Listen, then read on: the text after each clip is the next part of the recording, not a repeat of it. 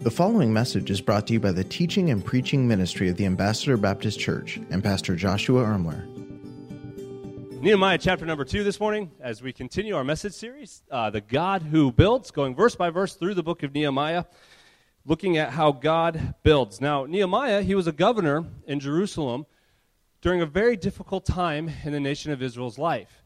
And as we're going to see, it's through that difficult time that God did an amazing building work. The theme for our series has been God often does his greatest building at the very place of our most agonizing brokenness. And he builds our lives not just in spite of our brokenness, but literally using those broken pieces to build our lives to be more like his image. Stand with me, if you would, as we read Nehemiah chapter number 2. We're going to read verses 8 through verse number 10 for our scripture reading. Nehemiah chapter number 2.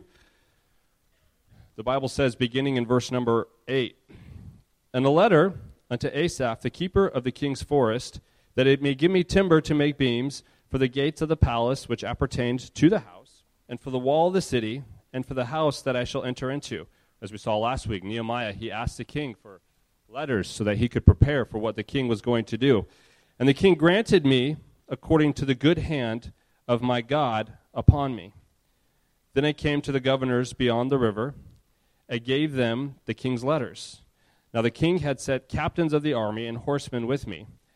When Sanballat, the Horonite, and Tobiah, the servant, the Ammonite, heard of it, it grieved them exceedingly. They were grieved. They were upset that Nehemiah was going to try and see if God could rebuild the wall. It grieved them exceedingly that there was come a man to seek the welfare of the children of Israel. This morning, Pastor is going to preach a message entitled The God Who Builds Through Testing Faith. Well, we do want to say, uh, Jim, and uh, to the Rains family, uh, we're thinking of you guys. And for those of you who had not heard, uh, one of the ladies in our church passed away this week, Tina. She'd been fighting with cancer, and a memorial service is going to be held for her this Saturday at 1.30 for those of you who knew her, and just uh, we're praying with this family. We love you guys, and uh, we want you to know if there's anything we can do for you, don't hesitate to let us know. And so their their faith has just been an incredible encouragement to me this week, and I hope you'll lift up this family in prayer. Well, I think it's somewhat apropos as we're diving into this series that today we find ourselves studying the subject of the God who builds through testing faith. And uh, last week we talked a little bit about how God builds our lives through faith. And today we're going to see how when an individual steps out by faith or when a church steps out by faith, how that faith and those steps of faith are always met with challenges, opposition, and oftentimes uh, many obstacles. And uh, so we're going to spend some time unpacking that idea a little bit today. Some of you will remember a couple of years back when we uh, stepped out by faith as a church family to move into this particular property. Uh, many of you would know we, we hired an architect, and that architect was going to take point on being the project manager uh, for this entire uh, project. And then we, of course, we hired a general contractor, and that contractor gave us a quote on what the thing should cost working with the city. Uh, our project manager talked a little bit about the timetable, and, and he told us he was very confident that in this particular project, because it was so small, uh, that he was confident that we would be able to get through the entire project in four to six months. Now, those of you who were there uh, during that particular season, uh, you remember it did not happen in four to six months. In fact, uh, five months went by, and uh, literally almost nothing had taken place. Everything was kind of caught up in the bureaucracy down at City Hall and the permits that were needed and the things that were going on. And uh, what seemed like an exciting season for our church just was met with obstacles and with challenges. I remember about eight months into it, all of a sudden the city started adding things to the project that they originally didn't give us. And so we found ourselves in positions where what we had budgeted and now we were needing more funds in order to complete this project. And, and for those of you who are here, it was crazy. We spent about a month and a half having just to wait on the project because uh, the architects, the city, wanted to make sure that this platform was going to be strong enough enough to hold me up. And so they did some testing on it, and uh, sure enough, it took like six weeks for them to do the proper testing. And, and praise the Lord, I haven't fall, fallen through it yet, all right? And uh, there was just all kinds of things that went on during that season. And uh, I remember on one occasion, we kind of got a phone call, and and uh, the city had told us, oh, we forgot to tell you that you're going to have to do this as well, you know? And uh, that particular thing that they had forgotten to tell us about uh, was going to cost us several more thousands of dollars. And uh, what was supposed to be a four month process stretched out into six and then nine. And those of you who are around, it was about 13 or 14 months later that we finally moved in. It was about 18 months later before we officially got everything squared away.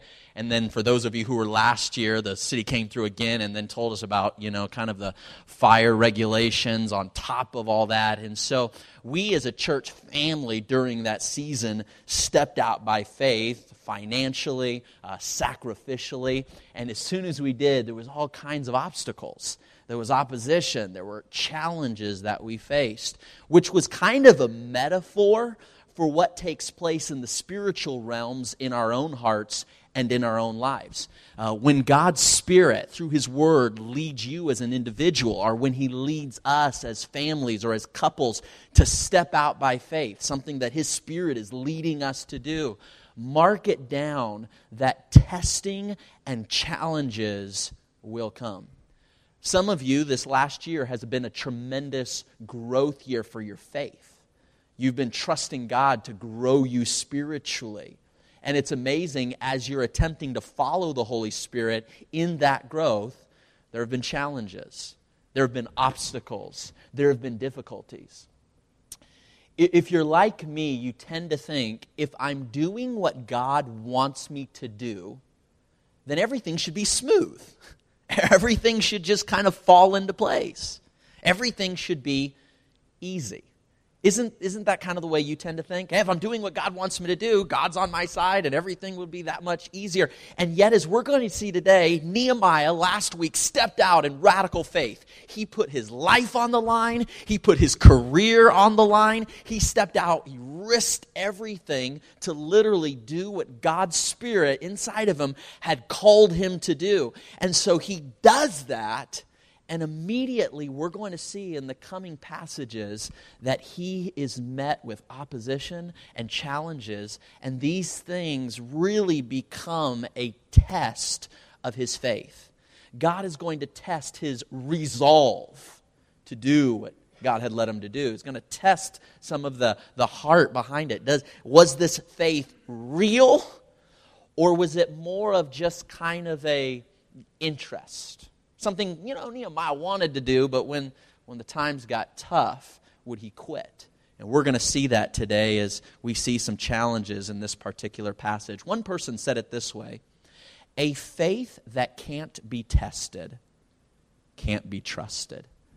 And so we're going to see that God often will test the faith of his children so that he can entrust us with greater responsibility and opportunity in the days ahead. This morning, we're going to see how living out our faith, much like Nehemiah was able to live out his faith, we're going to see how it produces two things. We're going to see that it produces obedience towards God, and we're going to unpack what that even means. And then it even, we're going to see where it produces opposition or obstacles from others. So let's just dive right into it this morning. Notice what the Bible says at the end of verse number 8. It says, for the it says here, and the king granted me according to the good hand of my God upon me. As you see last week, he stepped out by faith. God honored that step of faith. Then it says in verse 9, Then I came to the governors beyond the river and gave them the king's letters. Now the king had sent captains of the army and horsemen with me. For those of you who weren't here last week, Nehemiah stepped out by faith and he asked the king, he said, Would you give me letters that would give me freedom to travel through these countries? Would you give me uh, letters that would allow me to get timber and resources so I can build up the walls with my people? And God granted that. That's what it's referring to in verse number nine. And so we see in this passage that here Nehemiah literally is not just going to pray, as we saw earlier in chapter number one. He doesn't just plan plan, as we saw here in chapter number two. He's not just going to even uh, prepare, as we saw last week, but he literally is going to come to a place where his faith stirs him up to a place where he's able to actually perform and do what God leads him to do. Which brings us to our first thought this morning. If you're taking notes here, I want you to see this. Living out our faith, number one, produces obedience to God's will. Where there is genuine, authentic faith in the power, in the promises, and the provision of God, when our hearts are deeply rooted in those realities, when we really believe that God is on the throne, that He is sovereign, He is powerful, and He is good, when we believe that from the deepest part of our soul, the reality is it produces action that faith gets manifested in very tangible and real ways. So there are people, they say, Oh, I have faith in God. I believe that God is powerful. I believe that God will provide. I believe that God is good. But then there is no outward manifestations of that faith. And what we see throughout the Word of God is where the faith is authentic and where faith in God is genuine, it always manifests itself in actions. It always manifests itself in congruent behavior that aligns with those beliefs. True faith in God always manifests in obedience to God. Now, I want to say this God, our God is a God that's good. And when God's Spirit leads you into something, and where God's Spirit puts an intense burden on your heart, a deep desire to, to uh, we might even say, a call into something. When God does that, He does it for His glory, but He also does it for your ultimate good. God would never lead you into something, He would never uh, direct your life towards something that would ultimately destroy you. Now, from our perspective and our vantage point, sometimes we can look at things and be like, why is God doing this? And we can scratch our head thinking, I don't understand what's going on. But our God is a good God that wants what's best for us. And obedience toward the Spirit's leading is really just an opportunity for us to experience more richly the joy, the peace, and the grace of God. This is why His Spirit invites us into these opportunities. This is why God's Spirit leads us into things. Not because He wants something from us. When the Spirit leads us, it's because He wants something for us. But it, from our human vantage point, our finite thinking, we tend to get this idea that if God's calling me to something, if He wants me to do this or do that, it's because He wants something from me. No, no, no, my friend. God, in fact, wants something for you. And that's why He draws you into it. That's why He calls you to it. And so, authentic, genuine faith is always going to produce manifestations of behavior that align with those beliefs. So we see, um, as we see as we move through this, that God's will is calling us to something special. My friend, faith is more than just this passive, pseudo religious state of mind. Uh, sometimes people think, well, I have faith. And, and, and to them, faith is just this kind of head thing. Faith is just something that happens in the heart. But I want to remind you today that faith is not just passive. Faith is not just a pseudo religious state of being. True, authentic, saving faith causes us to put in action It causes us to change what we are doing and how we are behaving in a way that aligns with those beliefs and aligns with what we say we believe. But let me just, let me just remind us of this.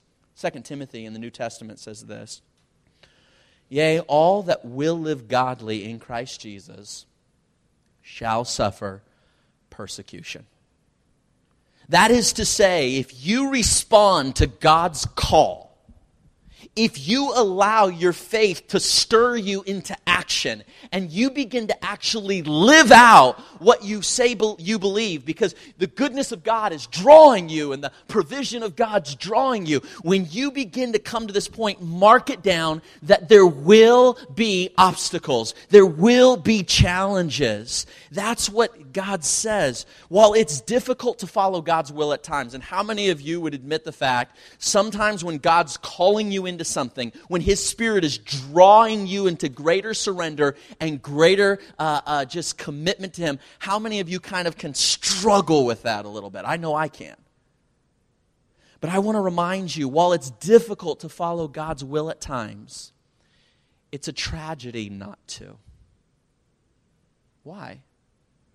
Because when God's calling you into deeper obedience and deeper surrender, He's doing it for you. And when we rebel or when we push against what God's Spirit is drawing us into, we're not hurting God.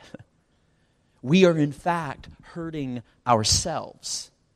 And that's why it's a tragedy to not respond in action and behavior and obedience to what God's leading us to do. So, the first thing we see this morning is living out your faith produces obedience to God. That's what we see in verse 9.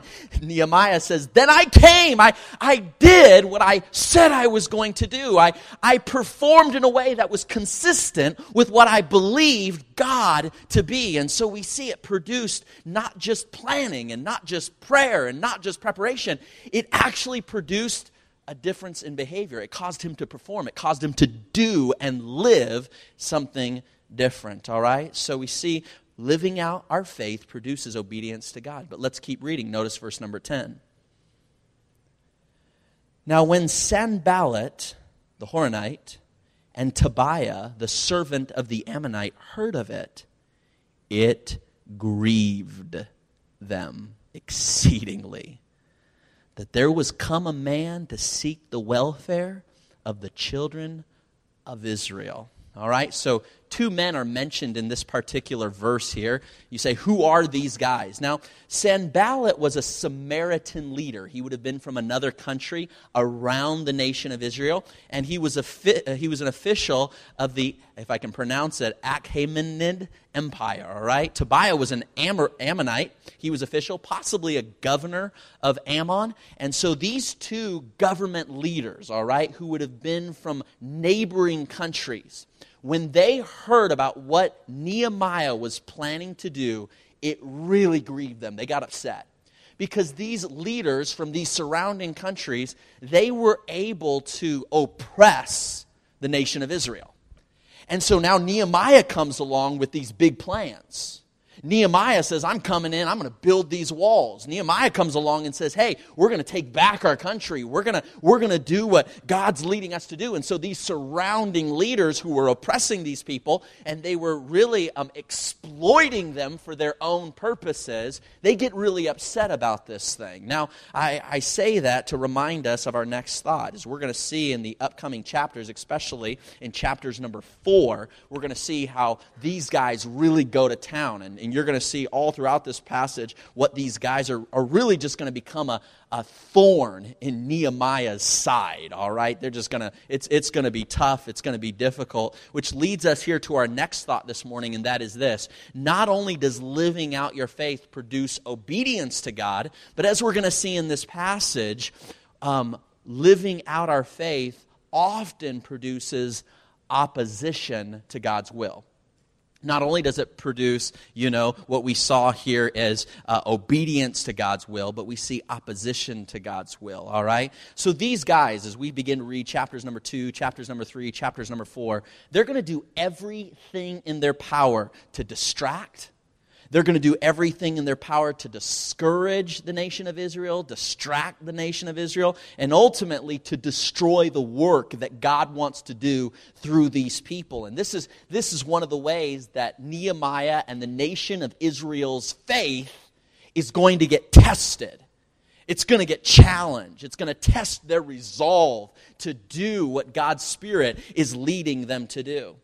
It was a man by the name of Elbert Hubbard who wisely said it this way to avoid criticism. How many of you would like to avoid criticism? I know I'm in this boat, you know. How many of you would never like to experience criticism, whether it be from a family member or from a spouse or from somebody you work with? Wouldn't that be nice to get to a place where everybody was just happy with you all the time? And everything you did, you know, was just, you know, awesome? So here's what Elbert Hubbard had to say. He said, if you want to avoid criticism, he, this is awesome, all right? This is good advice. If you want to pull out your pen right now, this will help you, okay? This is what he said. If you want to avoid criticism, gives us three things say nothing, do nothing, be nothing. that's, that's, his, that's, his, that's his formula. You say, why do you remind us of that? Because anytime anytime we put action to our faith, anytime we follow the Spirit's leading to do what we believe deep down that the Spirit of God is leading us to do, mark it down there will be opposition. Not there might be, not there could be, not there may be. Mark it down. It will come. So if you try to, man, you try to step out by faith in your marriage, if you try to step out in faith in your spiritual walk, if you try to step out in faith, you know, in, in some other arena, maybe it's in your career, mark it down. There will be challenges. It's going to happen. Living out our faith will produce opposition. 1 Peter chapter number 4 verse 12 says this, think it not strange. Think what not strange? Concerning the fiery trials which is to try you. When trials come to, that test your faith, uh, hear what the hear what Peter is saying. He's saying, don't think it's strange. This is not weird. This is normal when these things happen. Think it not strange as though some strange thing is happening to you. And that's what Peter's saying. When, when your faith gets tested, and when you step out and you're challenged in an area, he says, This isn't weird. This isn't strange. He says, This is normal. Which leads us here is I want to notice three observations about opposition and problems from the scripture. Me give you just three real practical things here. Number one, the first thing we see based on this verse is that problems are normal for the believer. I know that there are theological philosophies that will try to convince you that if you're a good Christian, nothing bad can happen to you. In fact, if, if you stay up real late, you know, and you're flipping through the channels on TV, I almost guarantee you, you will find some preacher somewhere on cable that will tell you if you just be a good Christian, man, you'll be healthy, you'll be wealthy, you'll be prosperous. You just got to be a good Christian. And send me a $100.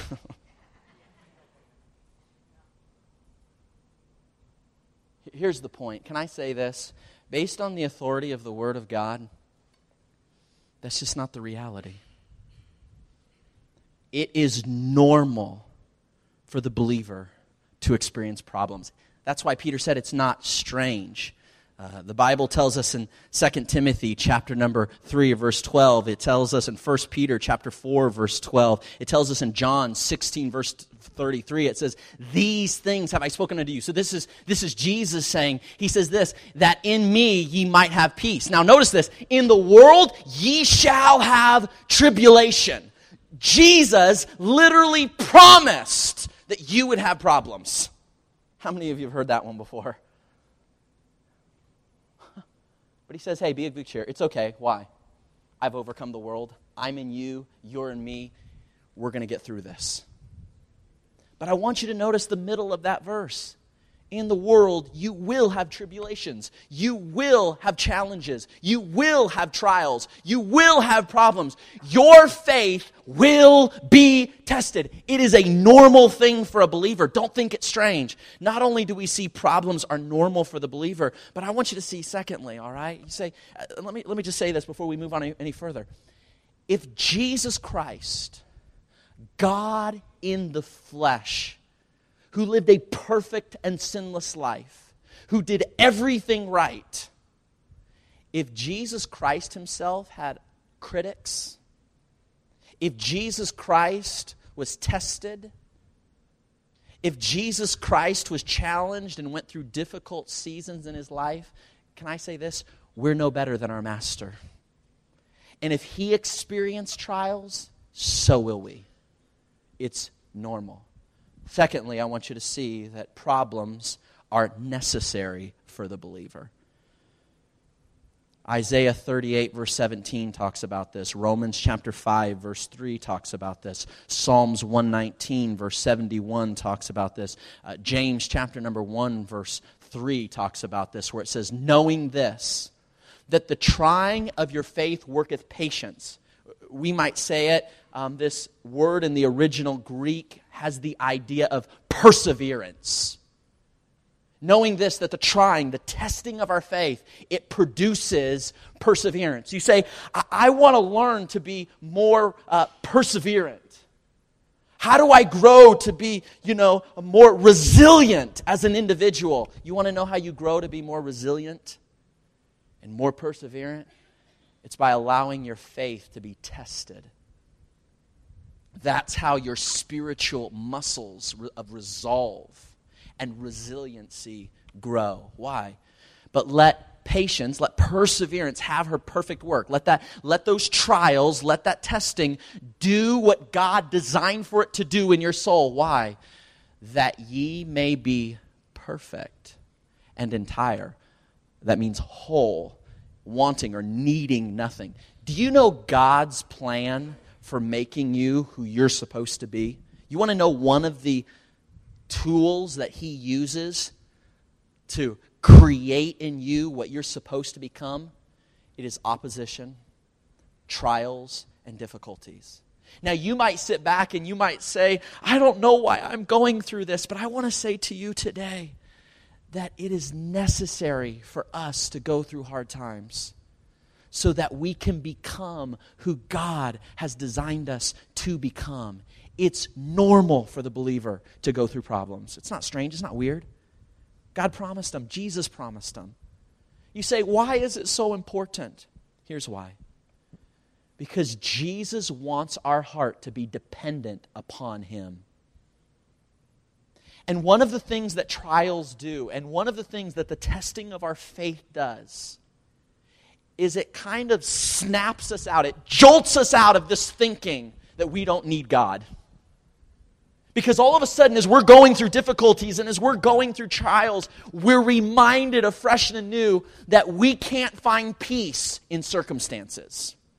We can't find peace in the situations of life going exactly how we want them to go. And we are reminded afresh and anew that the only place that we can find perfect peace that passeth understanding, the only place that we can find joy unspeakable and full of glory is not by circumstances going our way, not by situations going the way we want them to go. We are reminded afresh and anew that the only place we can find that peace and the only place we can find that joy is in the presence of Christ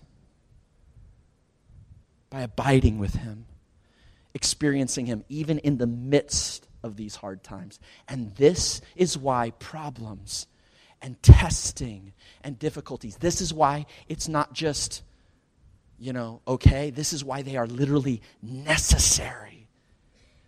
You cannot become who God designed you to be, who He destined you to be, without hardships.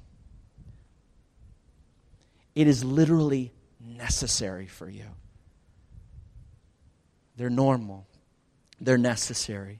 The enemy intends every type of suffering to destroy you, and that's what the enemy wants. He wants this to destroy you. He wants this thing that's happening in your relationship to destroy you. That thing that's happening in your finances that you're just overwhelmed by, he wants it to destroy you. That thing that you're experiencing at work and you don't know how you're going to get through it, the enemy wants it to destroy you. But I want to say this while the enemy intends every type of suffering to destroy you, God intends every type of suffering to develop you. That's his purpose. That's his plan for the trials and the difficulty and the testing. He wants to use it to perfect you, to make you whole. And that is why problems are not just good, but they're literally necessary for the believer. But let's keep going. Not only are they normal, not only are they necessary, but I want to say this problems are not permanent for the believer. There's a phrase found in the New Testament again and again. It's simply this It came to pass. There's that thing that has come into your life, but I want to remind you today that it came to pass. There's things that are coming into your life and they're, they're just rocking your world, but I, I'm going to say, this too shall pass. It came to pass. Psalms 30, verse 5, talks about how problems are not permanent. Psalms 147, verse 3, talks about how problems are not permanent. Revelation chapter number 21, verse 4, talks about how uh, problems are not permanent. Second Corinthians chapter 4, verse 17, talks about some of this as well. For our light affliction, which is but for a moment, worketh for us a far more exceeding and eternal weight of glory. You say, wait a second, this thing I'm going through, it feels so overwhelming. It feels so oppressive. It feels so weighty. And we're reminded in the scripture that it's just but a moment, it's going to pass. It's not permanent what you're feeling right now, it's not permanent. I know in this moment it feels like it's never going to go away. I know it feels like you're never going to get through it. I know it feels like it's just going to stay with you forever and ever and ever. But I want to say, based on the authority of the Word of God, that the problems, the obstacles, and the testing in your life, much like what we're going to see in the book of Nehemiah, these things are not permanent.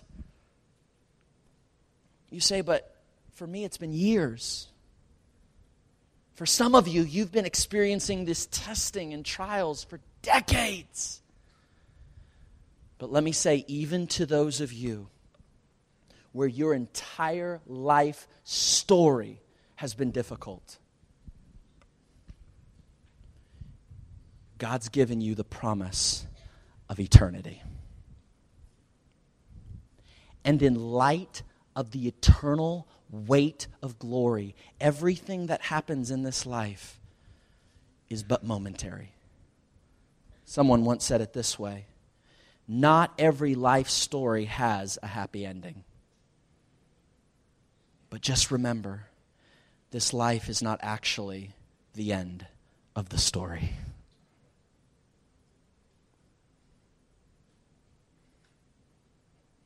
God has given you the promise of eternity.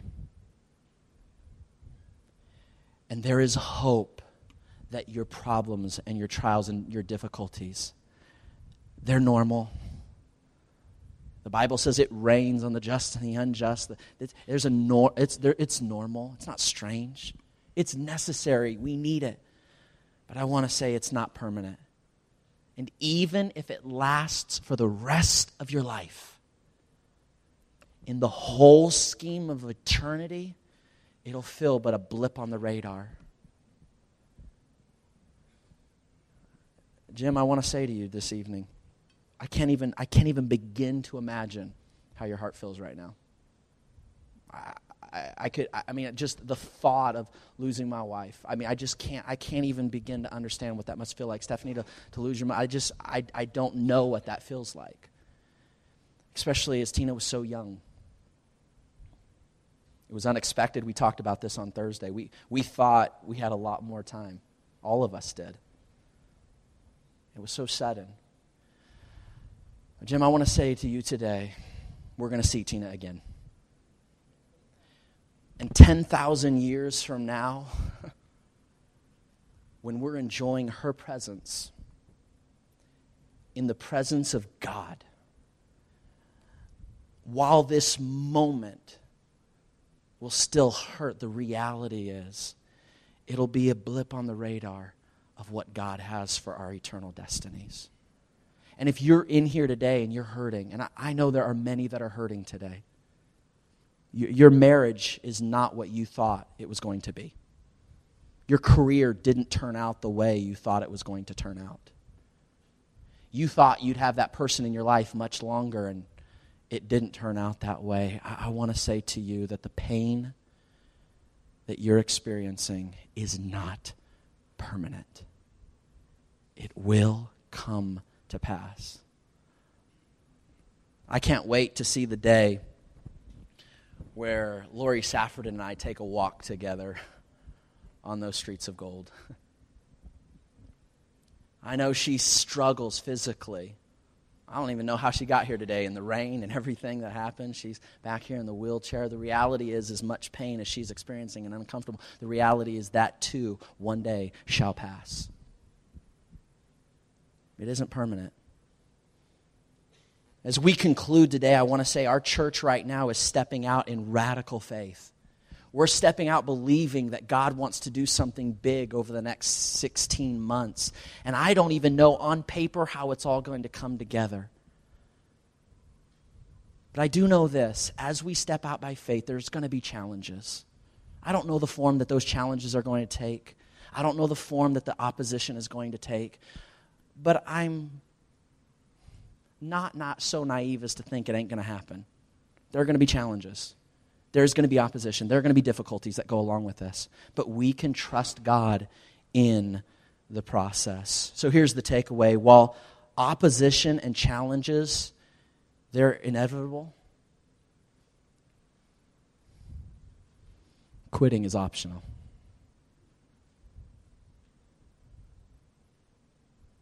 The, pro- the reality is, you don't get a choice on whether or not your life's going to be difficult. Every single one of you in this room are going to go through difficult seasons in your career, in your marriage, in your relationships, in your spiritual walk.